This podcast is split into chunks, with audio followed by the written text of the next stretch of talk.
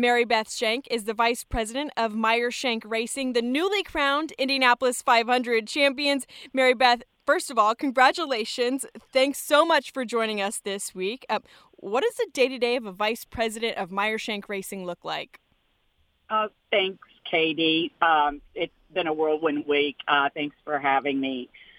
So, um, my day to day is uh, I handle pretty much all the financial controlling of MSR, including accounts payable, accounts receivable, payroll, all the fun things like taxes, everything financial. Um, Michael and I, uh, we first of all, we've been together 30 years.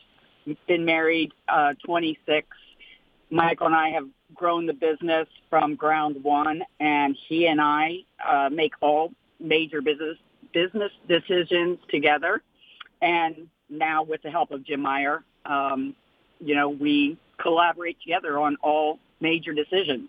Yeah, you mentioned it. You're married to Michael Shank of Meyer Shank Racing, of course. Why was it important for you to not just be a wife and to play such an active role within the team? Well, because with this kind of lifestyle, first of all, he's gone so much that um, to be a part of it is is for is part of our relationship. And um, we back in the day, way back in the day when I had a full time job, that was pretty much the only one bringing in the income or or the, most of it and the benefits and stuff. It took a long time for it to grow until I could um, put that aside and come to MSR uh, full time.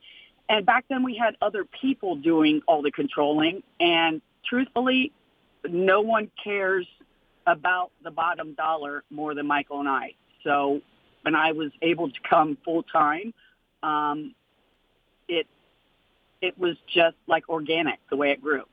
You know that I love the saying beside every good man is a great woman. Eh, how do you feel like that saying plays into your relationship, not only as a marriage, but also really as a business partnership? Yeah. Uh, Michael has said many times that, you know, I, I wasn't, I knew zero about racing. So I, so I wasn't a fan. I wasn't passionate about it like he is. And thank goodness he has that part. But um, because I didn't grow up having the passion. I was the more level-headed one and um, watched our money and made sure we grew the right way. So, if you're the level headed one, when Michael came to you and said, I want to start a race team, what was your reaction?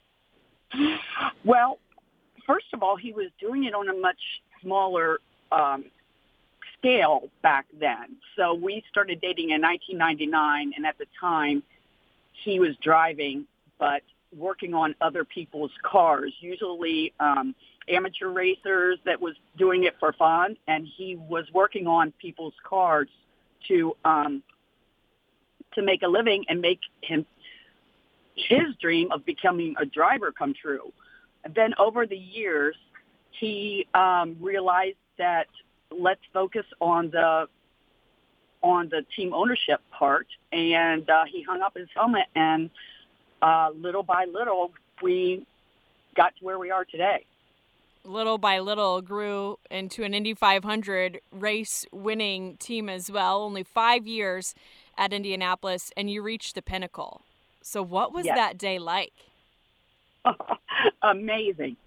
I mean, I've known Michael for 30 years, and that's all he's ever dreamt of. And when we were in um, open wheel racing and then stopped a few years ago, quite a few years ago now, and went to then Grand Am, now IMSA, I almost thought it was it was done. Like we wouldn't go open wheel racing again. And when we got the op- opportunity in 17, and then Jim Meyer came on, and we just like seeing somebody that you love that much get exactly what he's always dreamed of. So what's next for you guys then? a fifth win for Elio. that would be number one. Yeah, another one would be, um, and a lot of this comes from him, but uh, we'd like to go uh, two full-time cars in IndyCar. We'd like to win the championship in the uh, for Daytona Prototype in IMSA, and we'd like to win the 24 Hours Le Mans. And we're going back there in 2023. So those are all goals.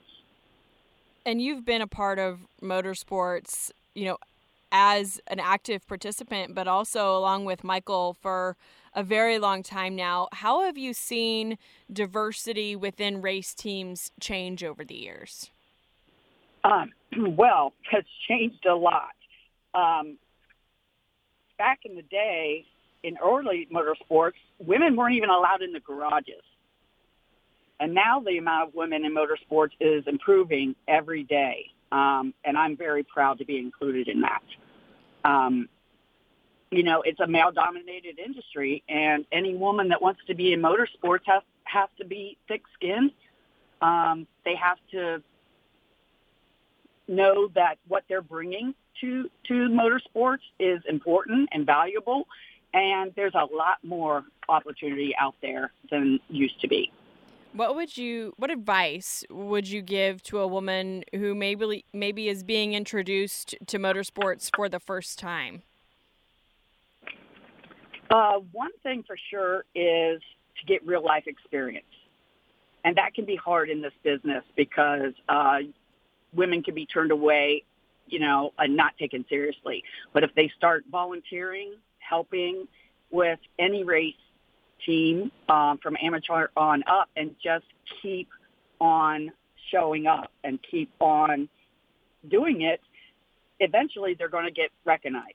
They have to be a strong, thick-skinned woman that is is ready for that.